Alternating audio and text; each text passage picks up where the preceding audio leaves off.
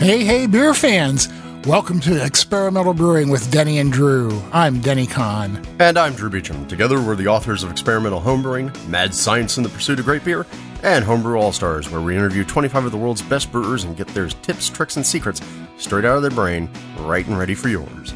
So now, between the two of us, we have nearly 40 years of homebrewing experience. I'm the guy known for weird beer and strange ideas. And I'm the guy who's known for questioning the conventional wisdom and coming up with a way to check it out. Uh, and on today's episode, we're going to head to the pub, but first, actually, we have feedback, including, well, a miraculous tale. Then uh, we'll go into the pub, we'll talk a little bit about uh, business, including some ideas about mindful drinking for this time of year, how to be safe. We're going to head to the brewery and, uh, well, look at a little bit about uh, lager yeast. And then in the lab, we're going to pick up Denny's IBU test. And then finally, off in the lounge, it's time for your Brew Year's resolution. We're going to take a look at how we did this year give you a little preview, not very well, and Yeah, man. see exactly what you guys are going to plan for the new year and how we're going to fail in the next year spectacularly as well. But before we do that, let's hear a little bit from some of the people who make this show possible. So stick around, we're going to be right back.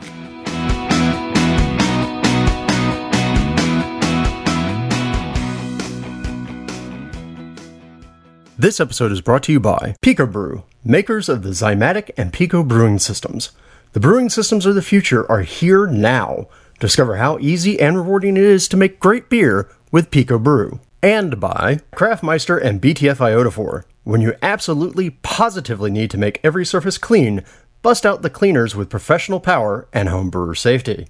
Make better beer with better chemistry. Choose Craftmeister. and by the American Homebrewers Association, a community of more than 46,000 beer lovers. Since 1978, the AHA and its members have worked to promote and celebrate the homebrewing hobby and community. Join today for six issues of Zymurgy magazine, AHA member discounts on beer, food, and brewing supplies, access to exclusive events and competitions, and a bunch of other cool stuff that'll take too long to list here. Head over to homebrewersassociation.org or experimentalbrew.com and get yourself a membership. And by you, our listeners. Go to experimentalbrew.com to help support us. Click on the Patreon link to donate whatever amount you'd like to help support us and our charities. Click on the Brew Your Own magazine link to subscribe to BYO. Or click on the HA link to join the American Homebrewers Association and receive a subscription to Zymurgy magazine. Part of the proceeds from those go to help support the podcast. Thanks for your support.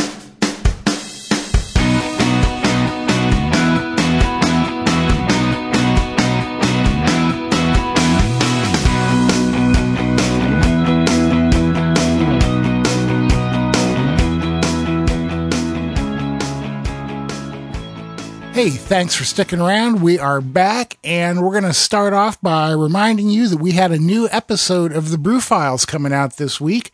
It was episode 27. That means we've been doing that for over a year now, man. Oh, yeah. And it was uh, all about lager myths with our good friend Mr. Dave Carpenter, who has just written a book about lager for Brewers Publications. Uh, cool book. And uh, Drew talked to Dave and talked about the book on episode 27. So if you haven't heard the Brew Files, episode 27, Lager Myths, check it out. Well, and don't forget that you can support the podcast by leaving us a review on Apple Podcasts. Click the Amazon AHA or BYO links on the website, and by going to Patreon and pledging a buck or two or more to our charitable cause, which for this part of the year is Habitat for Humanity, a great, great organization that is working in your local community to help fight homelessness, uh, to help people build their own homes, and uh, it's it's a great organization. Kick in a few bucks and help out. And so, of course, now it's time for your feedback, where you email us and tell us what we're doing right or wrong, or just give us stories about your day. And I think uh, we're going to start with a Christmas miracle because it may be January, but Christmas magic is all year round. And so this is from uh, Will Aldworth, who we're actually going to hear from later on in the show. And he writes in Hi, Denny and Drew. Of course, I love the podcast.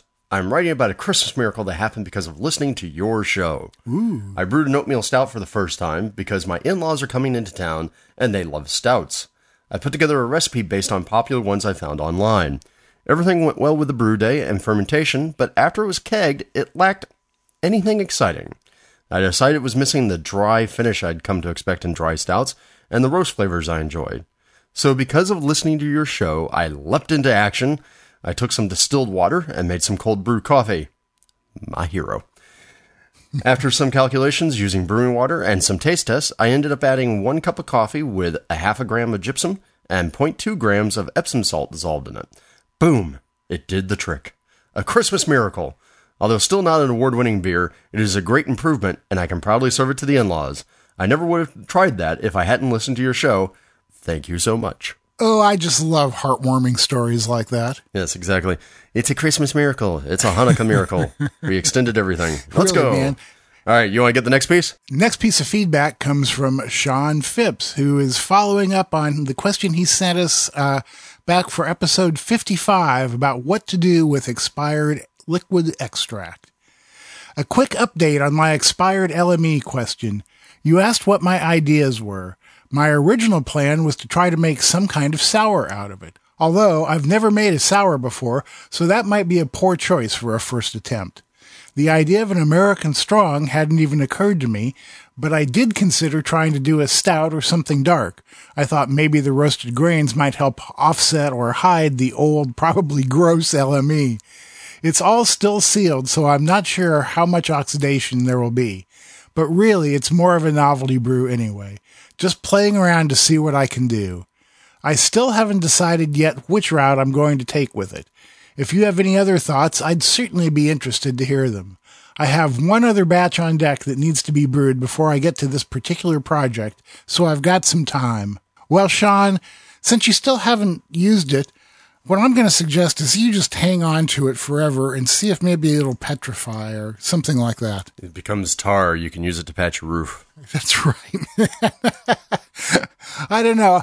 For, for me, I think a stout is not a bad idea, and uh, I would probably go for an American strong still, just because I'm crazy like that. Well, and it's a lot of hops and a lot of flavor and a lot of everything else, Mm, and some oxidation isn't to be, well, considered out of place in that style. So, yeah. Yep, yep, that's right, that's right. But hey, I, I would say this is all free beer, so do with it what you will. Yeah, man, uh, it's not going to take a whole lot of your time and effort to do it, so I would say just pick something, don't obsess over it, toss it in, and see what the heck happens. Well, hey, you know what? I, I think after reading those two pieces of feedback and th- feeling somewhat miraculous, I need a beer. Yeah, well, I need something, so let's head over to the pub, shall we? Okay.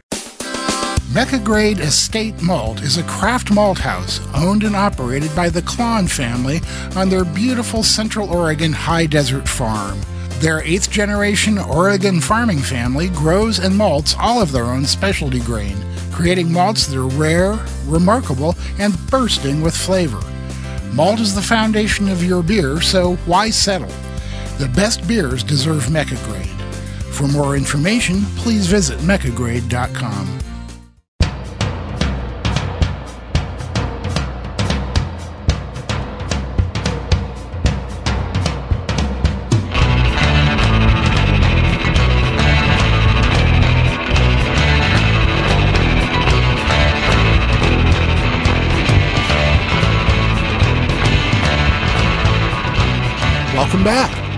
We are sitting here in the Experimental Brewing Pub at the corner of Everywhere and Nowhere in your town, USA. And it's time to wet our whistles. What you having there, Drew? Uh, Well, last week I had an opportunity to go meet up with listener Paul Nicodem who, from Australia, who was in Anaheim to go with his family to, well, you know, the magical place on Earth. And at the end of his week, he needed a beer or two. So uh, Paul and I, we hooked up and we, we, you know, got together at Green Cheek Brewing Company over there in Anaheim and sat down and had a couple beers. And well, before I left, I made sure I took one with me. And I could think of nothing more appropriate to bring with me than uh, Green Cheek's Australian for Pale, a double dry hopped Australian pale ale with New Zealand Cascades. So of course we uh, had a lot of fun going. Wait, how is this Australian if it's using New Zealand hops? Well, it's But- made in Australia. yeah, but it's it's it's really tasty. Uh, kind of very bright and vigorous with its hops. Uh, so kind of a good throwback, and God, do I love it. Do New Zealand Cascades remind you of American Cascades? They felt uh, vaguely the same. You know, kind Yeah? of the, hinting in the same direction. Yeah, it's not like the Argentinian Cascades from years ago. I remember those. Geez, I'd totally forgotten. Uh, Yeah, Thanks for it- bringing back a terrible memory. If anybody ever uh, offers you Cascades from Argentina, run. Yeah, I, I remember that, man. Uh, proof once again that terroir makes a lot of difference. Yep. Now, what about you? What are you having? I am sitting here drinking a delicious glass of water. Uh, yeah, uh, no, no beer for me at the moment. Uh, I, uh, I deviated from my diet over Christmas and the holidays. And I know that uh, you guys have all heard me talk about how I've been trying to lose some weight. I just decided, screw it. I'm having a holiday. I'm going to drink and eat what I like. So uh, I went back to several beers a day. I went back to eating snacks and desserts and stuff like that. And as a result, gained about seven pounds. So it's time to get that off. I am back on the treadmill. I am back to uh, reduced beer intake. So today it's a glass of water just to prove I can do it. Oh, well, sure, be that way. Yeah, well, you know what, man? I wish I didn't have to, but I do, so I am. There you go. Indeed. All right. Well, so shall we dig into some stories from the beer world? Yeah, because this first story kind of like uh, ties into what I'm doing, uh, and and while while the story is uh, not quite identical to my situation, it's kind of along the same lines, huh? Yeah, so what I thought was interesting was Time uh, on their website actually uh, put together an article about sort of a new trend. Of course, I think most of us have heard of the idea of dry January or February or you know something like that. You know, it, it, it's post holidays. I'm going to be good, and therefore I won't drink anything. But what Time actually put together was an article about sort of a new movement where people are sort of taking that idea and instead of doing dry January, are uh, trying to engage more in the idea of mindful drinking. And so, what they mean by mindful drinking is instead of being the sort of person who, you know, hey, you know, that drink tasted really good, so I'm going to go have another, and then drink three sounds like an awesome idea, and then suddenly drink five sounds like an awesome idea.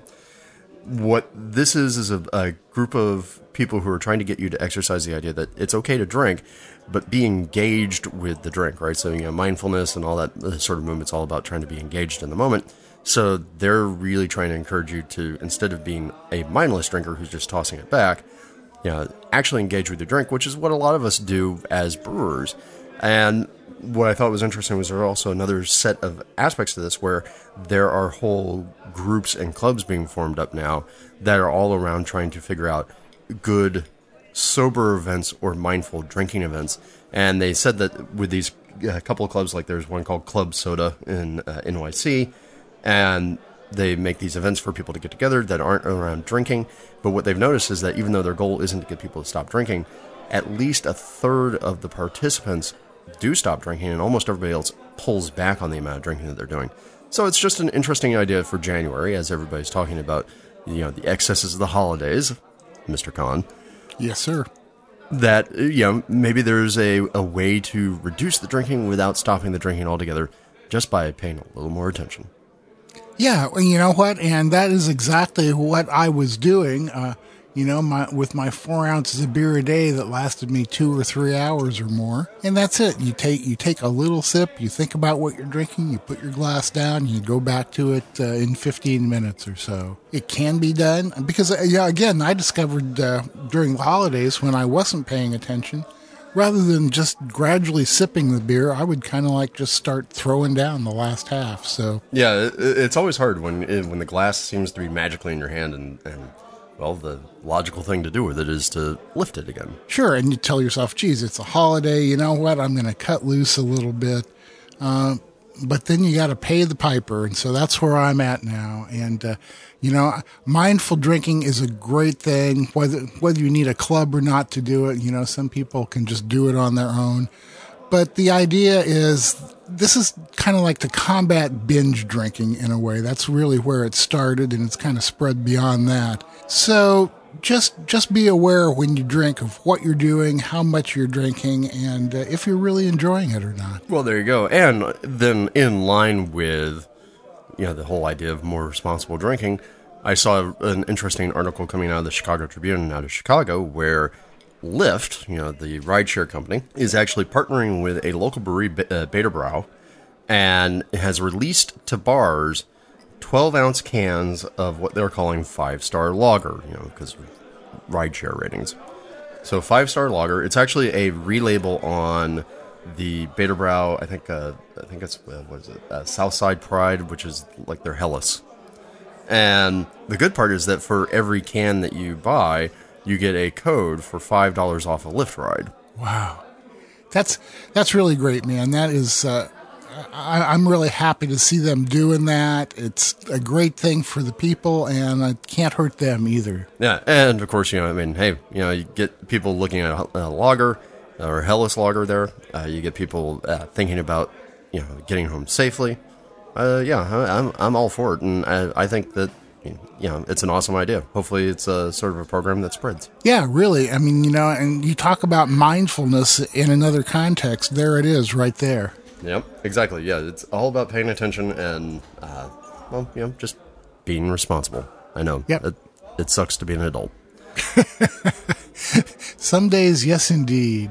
Yep. Okay, I'm going to let you take this next one in order to avoid me getting into any snarkiness. Right. So, in the last episode, we talked about the Dogfish Head uh, Zymurgy live event that they did where they answered a lot of interesting questions. And obviously, with Dogfish Head, a lot of the questions were around hey, so about all that weird poop that you do, how do you do the weird poop?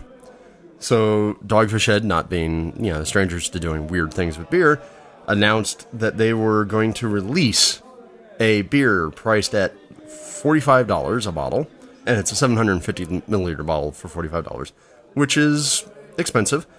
But it's called it's the end of the wort as we know it, which is a nice REM reference. And the ingredients in the beer include blueberries, uh, acai, goji berries, uh, purple sweet potatoes, chia seeds, and quinoa.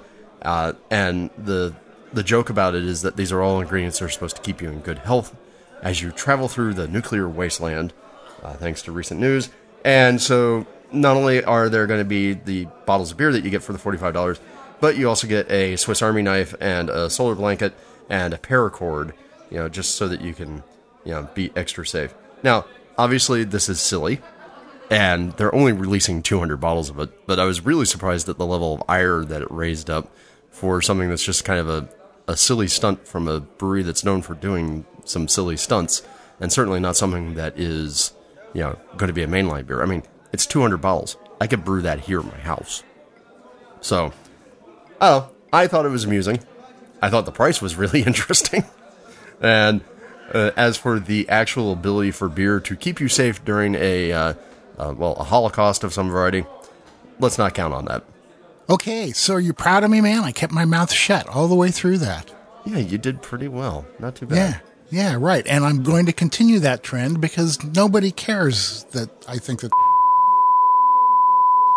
Oops. Oh, Denny. You're doing so well, buddy. Just so Darn. well.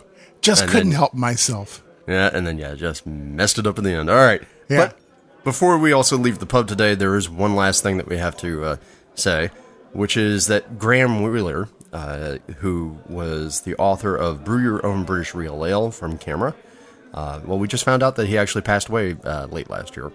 And uh, Graham, if you if you've never read Brew Your Own Real British Ale, I mean that was an early text that I mean I read it when when I was starting brewing. I think Denny, you have a copy of it, right? Uh, yeah, I do. And I also have uh, his other book, uh, which is called Brew Classic European Beers at Home, that he did with Roger Protz. Another really great book that covers not just British styles, but uh, a number of European styles. Yep. So make sure if you're having yourself a British real ale or European ale, there, uh, you know, raise a glass, tip a pint, and remember a guy who helped spread the knowledge in those uh, earlier days of brewing. Yeah, no kidding, man. He he did a lot for uh, the beer world in general, and uh, to get info into the hands of home brewers about that stuff. So, thanks, Yep. Graham. We appreciate it. Well, on that note, I think it's time for us to finish. Well, my beer, your water. Let's go over to the brewery to well, you know, talk a couple brewery related matters. Yeah, let's do that. We're going to take a quick break, and we'll be right back. So please stick around. When I'm done brewing, I want to be done brewing, not waiting around for my wort to cool. With the Hydra, the Corny Pillar, and the other great chillers from Jaded, I can be done when I'm done. No more waiting 20 minutes for the wort to cool enough to add whirlpool hops. No more messing with cleaning and sanitizing counterflow or plate chillers. With the super fast immersion chillers from Jaded, you can chill your wort in minutes without all the hassle. Jaded chillers aren't just works of art, they're the fastest, most effective chillers you can buy. Check them out at jadedbrewing.com.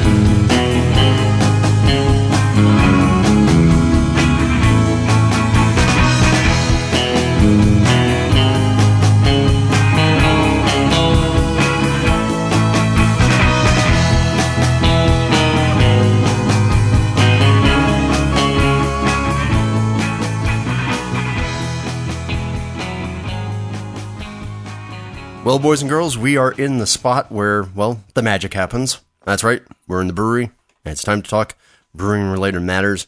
Uh, and I think really the place to start is Denny. You you came across a sort of a puzzling factoid on the internet that you need some help with. Yeah, indeed. Um, in a discussion on Facebook, listener Jamie Walton, and thank you, Jamie, uh, made a kind of comment in passing about how uh, a Fermentis, I think it was uh, 3470 he was talking about, was not an actual lager yeast. And I kind of went, whoa, what? And so uh, ran over to Fermentis's website, and, and meanwhile Jamie was doing the same thing. And I looked up their three dry lager yeasts, the 3470, S23, and S189. And it says that all of them are Saccharomyces cerevisiae, which is an ale yeast, uh, not Carlsbergensis or uh, Pastorianus, which are, are the lager yeast genuses. And I was, I was kind of surprised uh, to the verge of being stunned. I had no idea. And I guess what I, I really don't understand is whether this is normal. Are there other lager yeasts that are actually cerevisiae like this? Now we've put in a, a call to our friends at Wyeast to try and get some clarification about uh, whether this is more common than not. If anybody out there has any information about it, if there are other lager yeasts that uh, actually seem to be ale yeasts, please let me know. Or if this is a normal thing and I'm just kind of going, wow, because I'm too dumb to realize it, let me know about that too. Or there's also always the possibility that, you know, maybe we're misunderstanding this. Well, yeah, I mean, you know, my understanding is that Cerevisiae is an ale yeast, uh, but again, I am not a biochemist. So, what, what was your reaction to the whole thing? Uh, my reaction was really like, huh. Okay. That's interesting. I didn't expect that. But then again, uh, for me, I was also kind of curious as to, well, whether or not I had uh, had the knowledge right in my head about this. So, yeah, like it, the problem is the the way that lager strains have been reclassified recently. Yeah, it, it keeps changing, right? You know, because I mean, I think when I first started, there was like, you know, all lager yeast were, you know, this way, and now suddenly we're discovering that some of the Cerevisiae strains act like, you know, lager yeast, and you know, it's like, oh, lager yeast can only do raffinose, or they're the only ones that can do raffinose. Ale yeast can't, and it I don't know.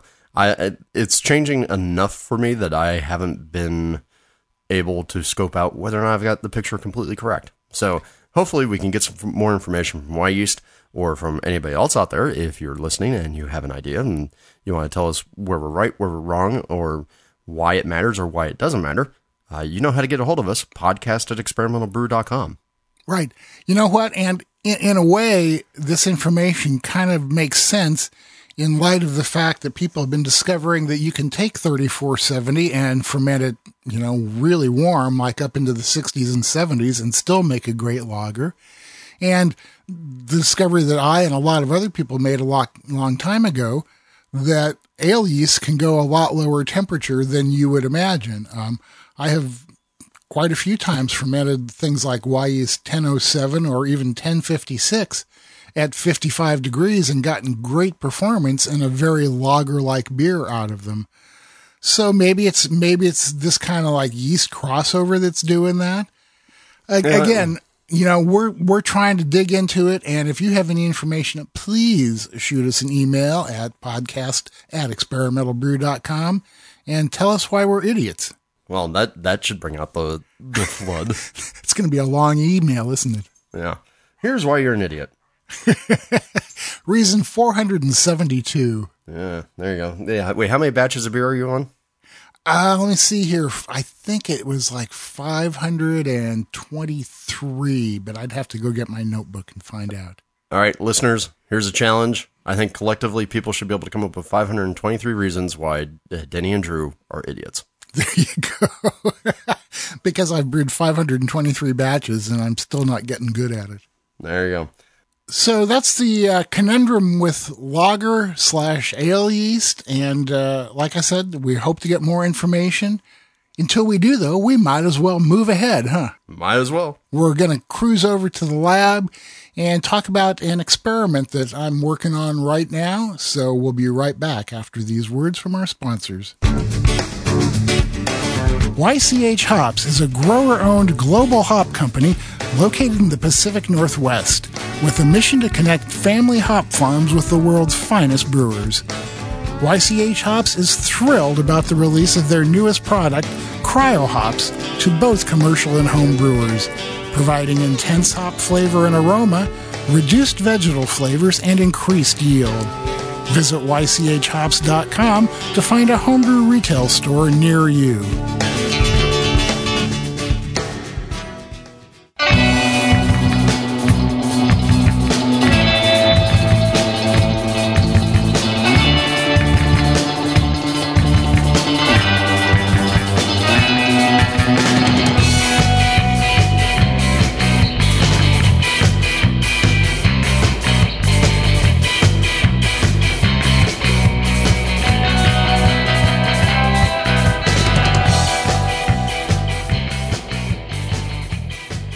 From the brewery, we go to our other favorite place in this world.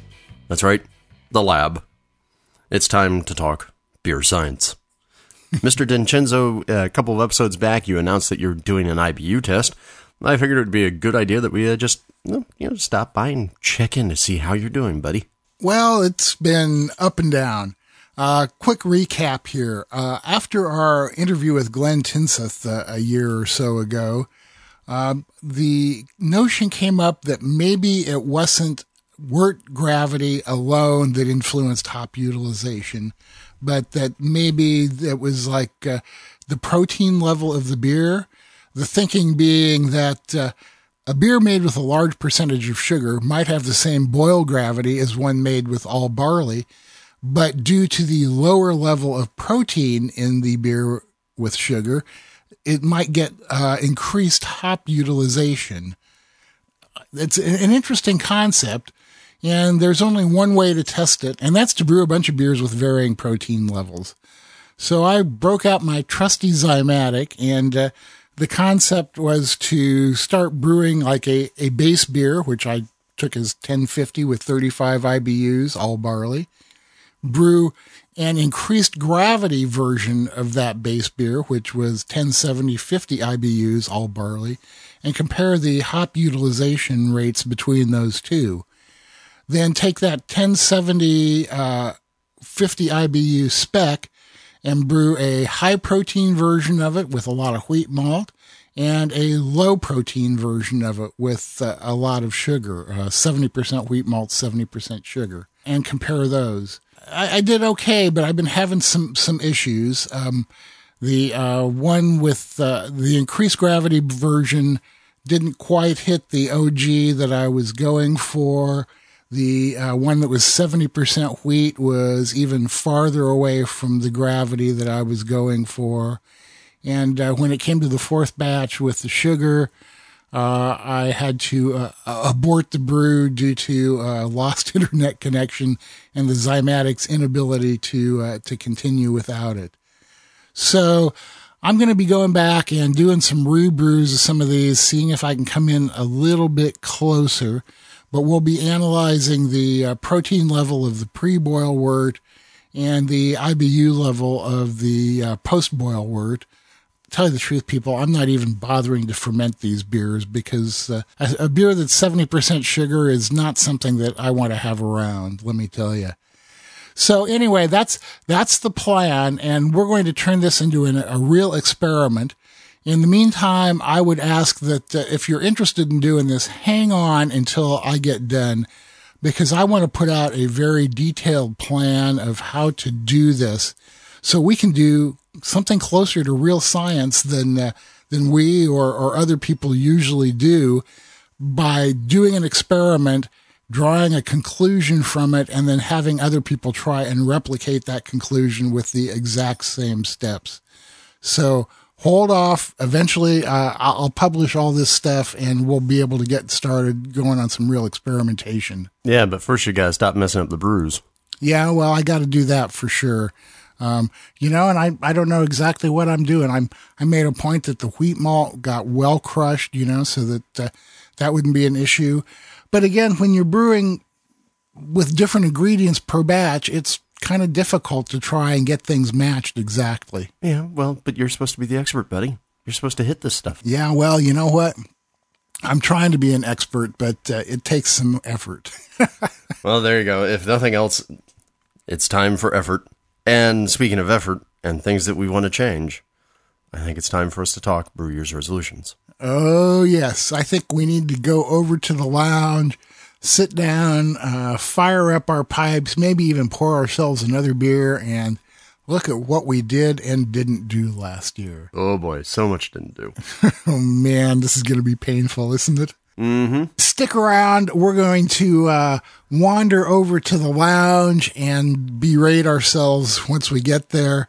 We'll be right back. Are you a fan of chocolate, but not of the mess that comes from using cacao nibs? Cholaca is your answer. A favorite of Tim Matthews at Oskar Blues, it contains only cacao and water. Cholaca is aseptically packaged, so you don't have to worry about any bugs coming along uninvited. Using only sustainably sourced cacao, every bottle of Cholaca you buy helps regrow the rainforests of Ecuador and Peru. Ask for Cholaca wherever Brewcraft USA products are sold. It's just about time. It's just about time. Don't you think it's about time? We talked about beer. Okay, this is the part where everybody sings beer, beer, beer, beer. Beer, beer, beer, beer. It's comfy chair time. It's comfy chair time. that means it's time to lounge. Oh, we have now we have a theme song for the lounge, huh? Oh yeah, you know, get a little Burt Bacharach out under there or something. so oh, of course, kids. Yeah, of course, it is the New Year's. You know, as we are sitting here, the air is brisk. Okay, it's not brisk where I'm at, but hey, the air is brisk in most places. And well, like we talked about in the Brew Files on organizational stuff, there's something magical about the New Year where we we start to think about how we can transform ourselves. And of course, that usually means that we've set ourselves up for failure. And I know we set ourselves up for failure last year. But you know what? Like the Swans returning to Capistrano, we're back to do it again. because one good failure deserves another. Absolutely. The, all of life is a, is an endless cycle of failures, punctuated by brief moments of achievement that you have to hold on to like shiny little pebbles. Woohoo! That's pretty darn zen, buddy. all right, so Denny, why don't you uh, why don't you start this parade? Uh, what were your resolutions last year? How'd you do, and uh, what are you going to try and fail at this year? Probably the same thing. Um, as I recall, my um, resolution for last year was pretty simple and straight ahead, which was just find more time to brew. I didn't. Uh, I maybe maybe a little bit more, but my resolution for this year is not only to find more time to brew, but to find more time to brew for myself. Uh, but for instance, by the time I get done with this uh, current experiment, I will have brewed yeah six or eight batches in there, taking two or three weeks of time out of my life, and I won't have any beer to show for it. And that you know, that that's not a good thing. So, uh, my big resolution this year is not only to brew more, but to brew more of what I want to brew and have more fun doing it. Oh, sure. Be that way. Yeah. It ain't, it ain't to happen, but you know, that's, that's what I'm shooting for. Uh, you know, uh, those retired people, they have no time. Well, you know, that is kind of turning out to be true. Who would have thought? So, how about you, man? Okay, well, my main resolutions last year were to finish off the Saison project, and yeah, yeah, right. that didn't happen. I swear to God. I mean, not only did I not get enough time to brew Saisons, but I also, every time I turn around, somebody else has got a new Saison yeast, which is awesome, but also frustrating for the idea of ever finishing this damn project. My other main resolution was, well, to brew more, and while it still wasn't perfect in terms of brewing the amount that I wanted to, like back in the day when I used to brew every other week, I did get more out of my kettles this year, so I'm going to count that as a win, even if it wasn't as much out of the kettles as I wanted. So this year, I've got a couple of resolutions. So first is I'm going to get into the brewery more often. However, this is a very important point.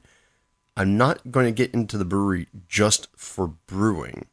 I need to get into the brewery to do other tasks. So, like, I think one of my biggest downfalls as a brewer is I brew a batch of beer and then I kind of stop doing anything with it until suddenly it's like, oh, it's time for me to do the next batch of beer. So I get a lot of inertia that way. So part of the organizational thing was to talk about, okay, you got to get back into the brewery more often and and do more stuff, like do more of my canning projects, do more of my tasting projects, that sort of stuff, just to make sure that you know things keep moving. Because I think that's what's important. Even if I'm not in the brewery brewing, then I need to be in the brewery doing something at least once a week. And so, speaking of being in the brewery, and well, actually, this time brewing, I want to work on a couple of things this year. I'm going to sneak in a lager or two that isn't my Falcon's Claws, uh, because, uh, frankly, that doesn't drink like a lager. Um, what I really want to work on is I want to work on. You remember a couple episodes back, I talked about, or actually last episode, talked about you know what we think trends are going to be this year. So I want to work on that idea that I had for the juicy, clear IPA that has that New England hop profile, just to you know say, hey, whatever. It's not all about the haze; it's actually about the hop flavor, right? Deliver that sort of thing. And then the other part is I want to come up with something fun for HomebrewCon because my homebrew club will be in Portland for HomebrewCon, and I want to have something silly to do. Gee, imagine that, man. You Yeah. doing something silly? Yeah, uh, well, maybe I'll do my saison bar again. Uh, Then finally, another another one of the things I want to do as a resolution, I want to have a c- couple of group sessions here at my house, and I want to pull off that mega brew day that I've talked about in the past, where I brew on every brewing system I have at once. That would be pretty cool, man. Yeah, do uh, do a time lapse video of it. You know, maybe set it to yakety sax so you can see me running around the brewery going, ah, things are on fire. Yeah, you know what? I don't. I don't think I have enough room to brew on all of mine at once. Well, that's uh, I've got a garage patio area. You know, I Yeah, pull right. stuff out. The advantage of brewing outside, al fresco. Right. So, and then lastly, more Igors, more experiments, more videos, more more content because I'm insane. So, those are my uh, brew year's resolutions. We'll see if I can if if I can deliver on half of them, I'll be a happy camper. If uh, if I deliver on all of them, I'm buying a lottery ticket. And if you can deliver on even one of them, I'll be shocked. You have no faith, no faith, buddy. Uh, I have. I have lots of faith. I also have experience. Fine, be that way. It's my job to be the cynical one. I see. I'm. I'm helping you out here. I'm, I'm relieving you of some of your cynical duties, so you have more time to brew. No, all you're doing is challenging my cynical crown, so therefore I have to be extra cynical, which means it's more work for me. Wow. I never even thought of that. Okay, I take it all back. Yeah, there you go. All right, you got to be. You're the hippie. I'm. I'm me. All right. Let's get on to our listeners' resolutions, shall we? Uh, we had we we asked you guys for your Brew Year's resolutions, and boy, we we got quite a few. So uh, why don't we go ahead and and dig into them? You want to start with the first one there, and we'll just rotate. Sure. Our first listener resolution it comes from Stephen Donaldson of Hagerstown, Maryland, who says, "My Brew Year's resolution is to learn more about water. I've thus far resisted and have won medals at two competitions, including Hoppy Halloween 2016. This year, all three of my entries for Hoppy Halloween 2017 included a comment about checking my water. I've been consistently scoring about 30 out of 50 in both competitions I enter, so it's time to make a change and see if I can increase these scores. Oh, that sounds like a plan. And uh, Steve wasn't the only one who had uh, water-related uh, No. resolutions. Uh, there's uh, a lot of those in the in the listing, but yeah, I think uh, learning about your water is probably not a bad idea, even if you just pursue sort of simplified water ideas. So our next resolution actually comes from Tyler James from Kentucky, and he says, "My brew year's resolution is to start doing partial mash or even all grain in the coming year. But if not, I'll settle just for making more and better beer." There you go, man. That is realistic. Go for it. Yep. Kevin McAvoy from Boulder, Colorado writes, Happy New Year and thanks as always for the podcast. Here are my brew year's resolutions.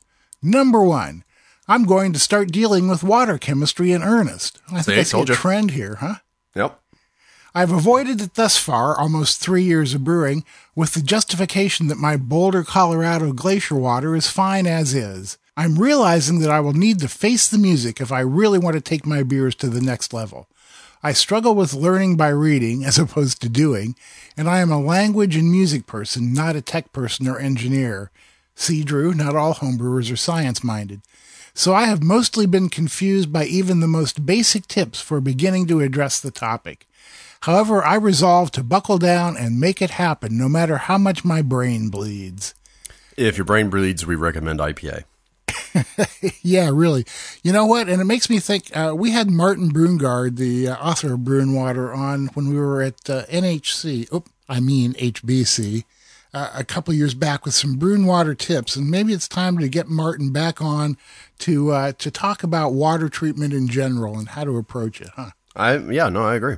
Yeah. I think that's a good idea. Okay, Martin, you've been warned.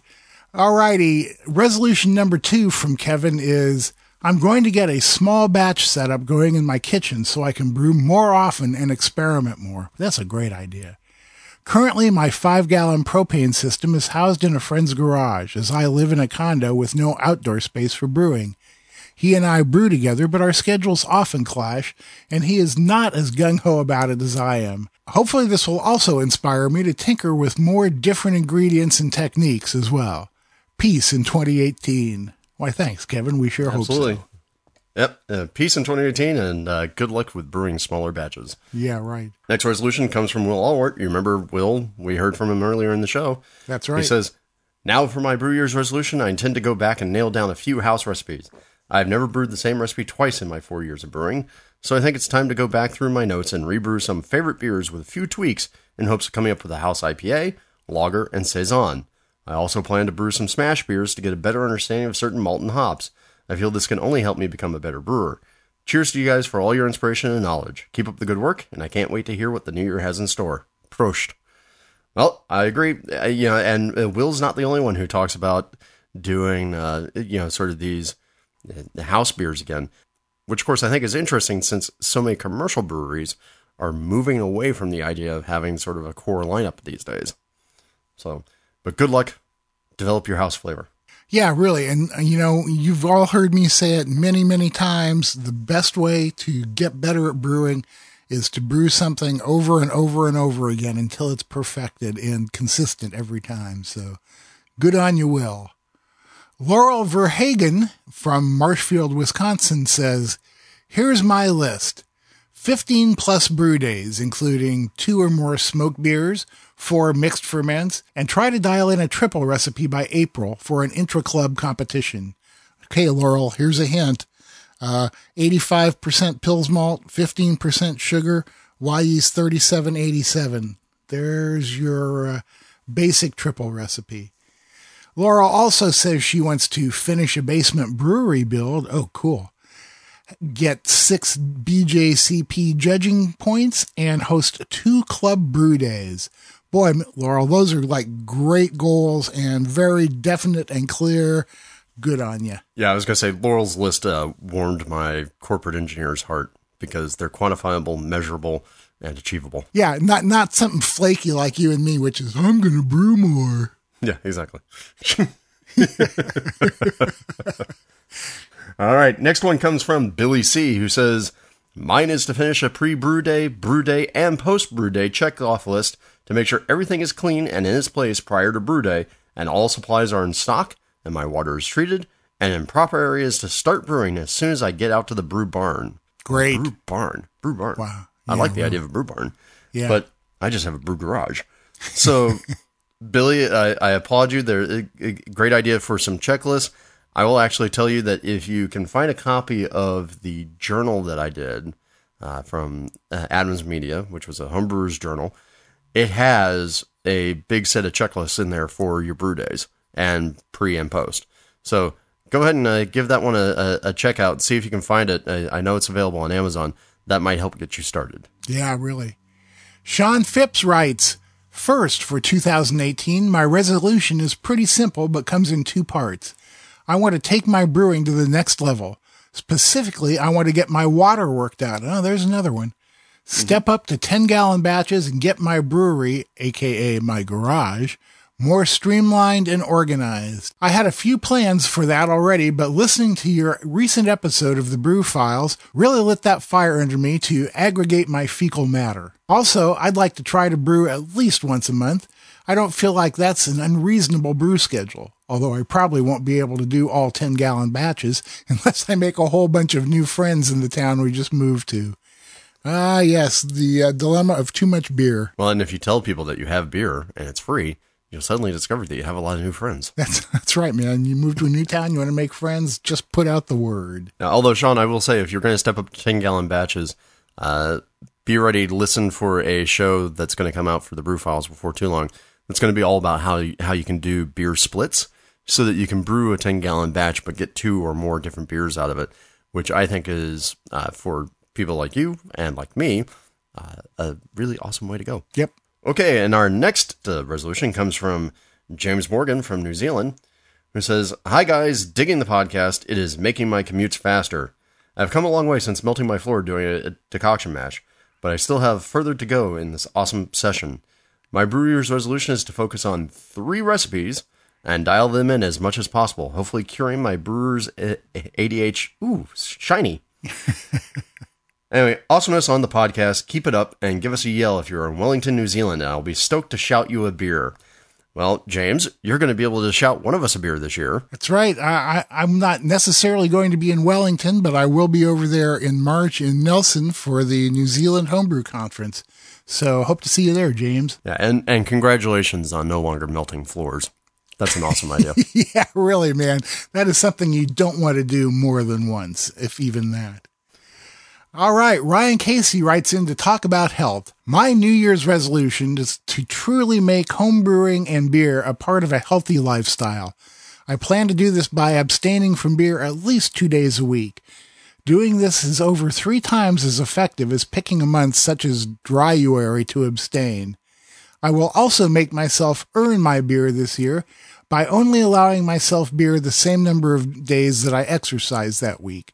If I only work out twice that week, I only get to drink beer twice, uh, or whatever.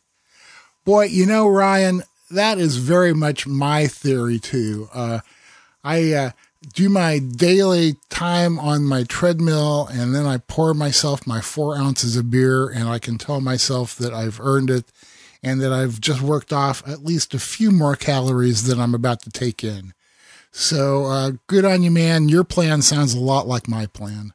Yeah, and I do like the idea of that uh, of adopting that, you know, sort of. If I work out, I get to have a beer. I like that idea. Yep, yep, I agree, man. Next resolution comes from Daniel Chisholm, who says, My brew year's resolution for this year are one, continue having fun with brewing because I still love the process and enjoy my me time. Well, you know Denny's saying. That's good, man. Not having fun, you're doing it wrong. That's right. Uh, two, I want to tr- keep trying new things like techniques, ingredients, styles, and equipment. I've already done two things this week. I tried the kettle souring technique and finally brewed an alt beer. Ooh, alt beer, one of my favorites. Yep. Uh, get involved in another Igor experiment. And number four, never wait in long lines for beer. Yeah. Yeah, Never wait buddy. in a long line for beer. Yeah, I think I've done that once or twice, and that's it for me. As a matter of fact, uh, during my one trip to the Great American Beer Festival, which is so big you can't. I mean, there just aren't words for me to describe it to you. Any place there was a long line, I just passed it by, so I probably missed a, a lot of the really popular beers. But I went to the places that had no line, and I think I discovered some really good beers too. So just remember, you don't have to wait in line to get a good beer. Indeed. There are very few experiences in this world that are actually worth waiting in line. Our uh, next resolution comes from Eric via a voicemail, so let's listen to this. Hey guys, it's Eric from Framingham. You know, I, I, uh, thinking about New Year's resolutions has kind of got me bummed out because, uh, I resolved to get my brewing act together and I failed. But, you know, the last Brew Files episode got me stoked and, you know, I did build the keezer of my dreams this year. So there's hope. I'm going to double down. I'm going to get my act together this year. All right. Hey, have a wonderful 2016. Okay, wait a minute. What? I lost a couple years. Have a wonderful 2018, everybody. Bye. Well, it kind of sounds like Eric had the same issues we did, huh? You know, it's like, hey, we had every good intention of brewing more, but oh well. So, Eric, all I can tell you, buddy, is don't beat yourself up. Just get right back to it. Uh, yeah, uh, this this goes with so many things in life. You know, when we have a failure, the idea, you know, is much easier to just lie down and, and keep lying down. Well, in this particular case, the right answer is bounce your butt back up and get back into it. yeah, really, man. That's the only thing you can do. And our next resolution comes from Matt Skillstad, who says, Don't buy any new gear. Get used to what I have and make the most of it. Yes. Boy, can I relate to that, huh? I can I can relate to trying. you know, I've just kind of reached the point where I look around and there is almost nothing out there I need or want anymore. I think this is the first year since I started brewing where I didn't get anything brewing related for Christmas because I just don't need anything. I know, but every once in a while I, I come across something new and shiny that makes me go, ooh, please. Like, say, a can seamer. This one comes from Jake Freshour, who says he intends to brew at least 50% of his batches in 2018 as split batch experiments with two different yeast strains side by side in my temp controlled fridge. I did a few at the end of this year and it was very easy and super interesting to taste side by side what yeast brings to the table. Great concept and just what Drew was talking about a minute ago. Well, it's my favorite way to brew. Far more interesting. And our next one comes from Vincent Callio, who says, My resolution is to reach my goal of 1,000 beers in 30 years. This year I've made 60 and I have less than 50 to go to reach my goal. Damn. Wow. So he's been he's been brewing nearly 30 years already and he's made 2950 beers. Is that what I understand? Uh, That's what it sounds like. It means he's brewed on average at, uh, for 30 years, 33 batches of beer per year. Wow. Wow. Good So- on you, Vincent. Uh, I was that way for uh, uh, probably the first 15 years of my brewing. I've gone downhill now, so I'm really glad to hear that uh, there's somebody out there who can really do it. Who knows? Maybe this will light the fire under Denny's bum. Yeah, well, you know, there's other things that need to happen too. So, anyway, Stephen Goodall says I bought a bunch of Pinlock kegs, a dozen, to do aging for sour beers, but also some strong acid beers for doing some blending. Need to get all those filled to see what I can do with blends, especially with saisons. Yeah, blending is a really cool area that uh, I haven't gotten into as much as I'd like to, and I don't think most homebrewers have either. No, well, because I mean, again, it requires having a bunch of cooperage on site. So I I don't even want to know. I mean, hopefully Steve got a, a or hopefully Steven got a, a good deal on twelve pin locks because I mean I think I have I have close to 25, 26 kegs or so in my garage. And the only reason I have that many is because when I got into the hobby, you could buy a keg for like ten bucks. Right. Yeah, when I when I started brewing, uh, our club ran across a group buy, and we picked up like uh, 200 10 gallon kegs for 20 bucks a piece. that that's not going to happen these days. Oh no, yeah, and mo- and most of the cheap ones already have gone to China and been melted down and turned to something else. Yep, indeed. Your turn. All right. So our next one comes from Steve Thanos, who says, "I have some lofty brewery year's resolutions. We like loft. It's good to have loft. First, to understand water chemistry. Theme. Again. Yep. Second, to gain better ability to control my fermentation temperatures. My dear wife, I, I mean Santa, has already helped me with buying a chest freezer and an Inkbird, aka a, a temperature controller. Lastly, continue to blog about my brewing experiences through stories. Cheers, guys. All right, so Steve's got three solid goals there, a couple on point and a couple on theme. Anna Mo writes, I want to brew a new BJCP style I haven't brewed before, at least every other brew. Great, great concept, Anna. There's nothing that'll help you learn like doing that. Yeah, and also force you into you know maybe finding a new style that that you just never tried that suddenly you love. That's how I started brewing. I would sit down with the BJCP guidelines, read through them, find a beer that sounded like it would be something that fit my tastes, uh, go buy a commercial example if I could find one, and then brew it myself to try something new. And man, it's a it's a great learning experience and a ton of fun. And then our uh, well, maybe our final resolution here is from our friend Kathy Ann Lee, who is serving on the governing committee of the AHA and lives in Canada. And she says, I'm hoping to at least brew once a month and make something award winning next year. Well, I have total faith that Kathy will be able to make something award winning. Yeah, you know that's a that's a great goal, Kathy, and uh, it's within your grasp. So just go do it. So let's take a moment here and uh, I think summarize what what we've heard from these brew year's resolutions because uh, really I th- I think this is a thing.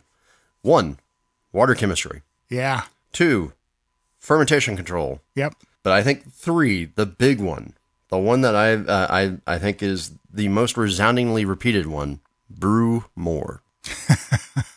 Yeah, I think that that's kind of universal, huh? No matter Oh, how yeah. much you brew, you always wish you could brew more. Yeah. Well, and hey, wanted to say thank you to everybody who sent in your your brewers resolutions. Obviously, we couldn't fit everybody's resolutions in here into the show, but you guys sent us a lot of really great ones, and we're really happy. And I am going to pick out and I will announce uh, on. Well, no, actually, you know what? I'm going to do it now. All right. I think, yep.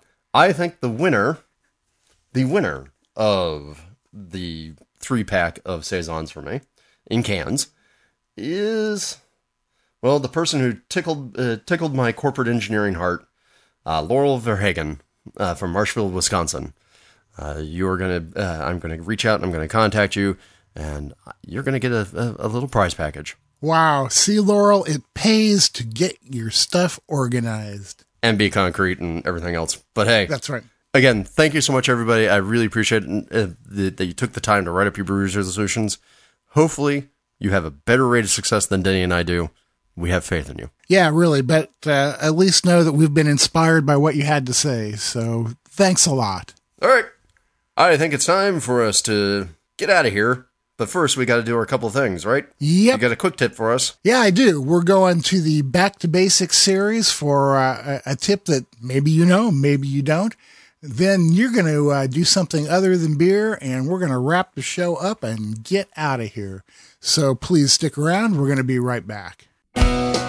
Wyeast would like to welcome everyone to the new year with our first release of private collection strains for 2018, inspired by the Pacific Northwest's ever changing forecast of wintry mix.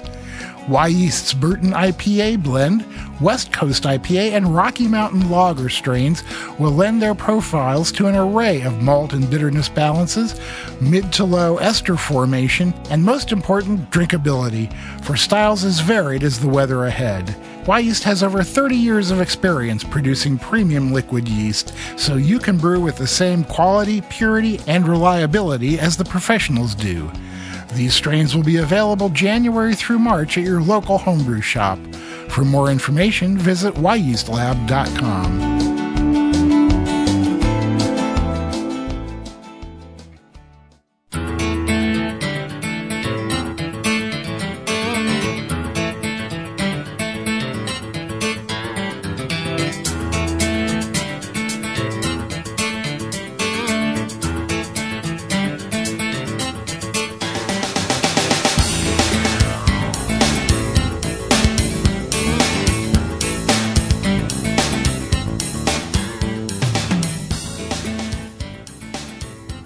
thank you for sticking around and listening to our sponsors. Remember, you know, if you interact with our sponsors in any way, if you buy goods from them, or if you just see them on the street randomly because you're stalking them, I don't know.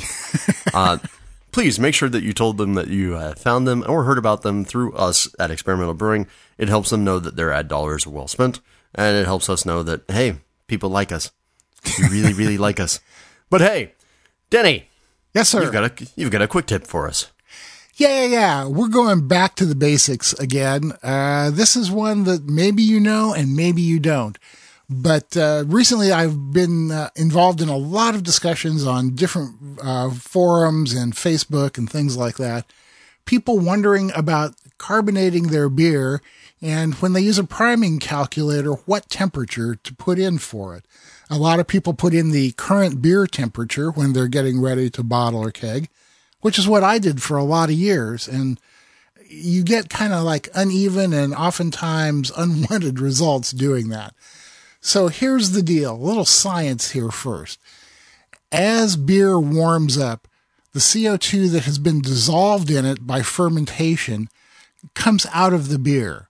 The colder the liquid is, the more of that CO2 is retained by it.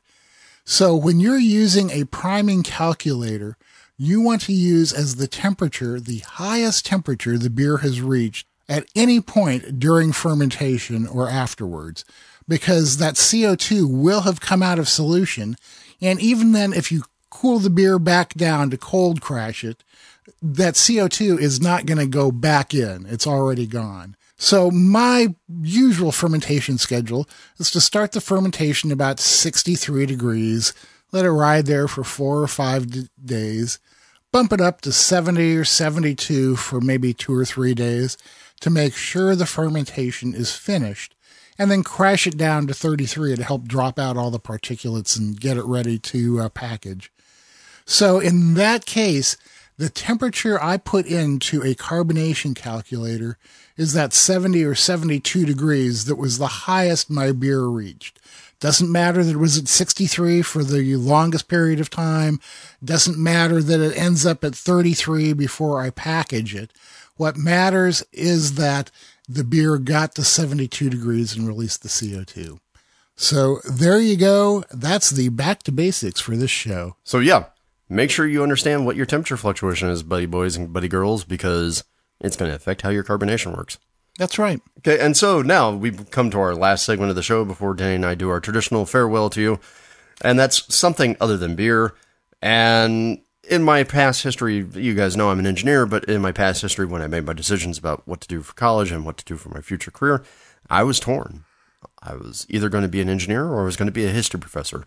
I became an engineer because one, that usually pays better, and two, I couldn't teach myself the engineering. I could teach myself the history. But that also means that when I'm listening to podcasts on my gargantuan commute through LA, I tend to listen to a lot of history podcasts, and there are two that have come up recently that I've been really digging on. First one is called Tides of History from Wondery, and it is a podcast uh, that is split both between the end times of the Roman Empire and the rise of the modern state. So every every couple episodes, he switches the topics, and you know you learn how monetary stuff first came up, the rise of the professional army, or you know what happened with like the different plagues that you know sort of weakened Rome and why the Roman Empire eventually split. So really cool podcast on that called Tides of History.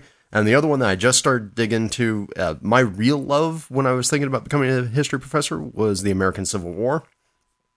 And Gimlet, which of course is one of those big media networks, uh, they've released a new podcast called Uncivil, where they actually look at both uh, lesser told stories of the Civil War and slavery, and also try and bust myths or things that have risen up around the Civil War that are sort of half truths. So some of the things that they've covered are things like uh, New York Life's involvement in uh, insuring slaves uh, back in the day, or uh, the one that I thought was really cool was a raid where Harriet Tubman in South Carolina actually worked with a local Union commander and a, a group of 300 black soldiers who were recently freed slaves on a raid up a river where they burned five plantations and freed 750 slaves in a single night. Uh, which, in comparison to her work with the Underground Railroad, she's freed about 75 slaves over the course of a decade.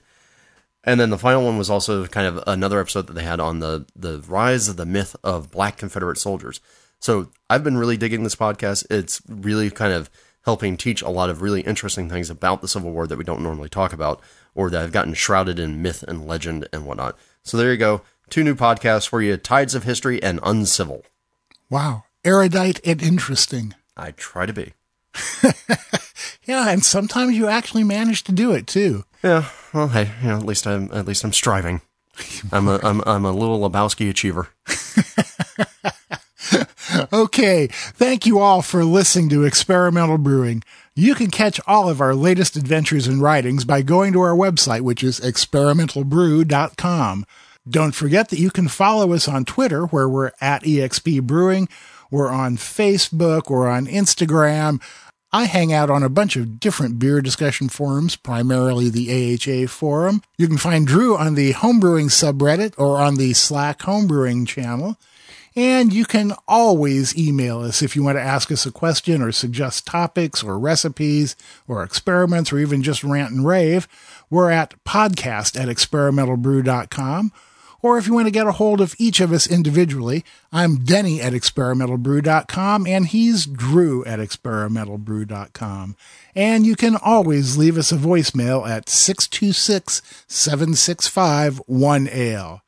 So until next time, remember to always brew experimentally. Or brew wacky. And we'll see you on the next episode of Experimental Brewing.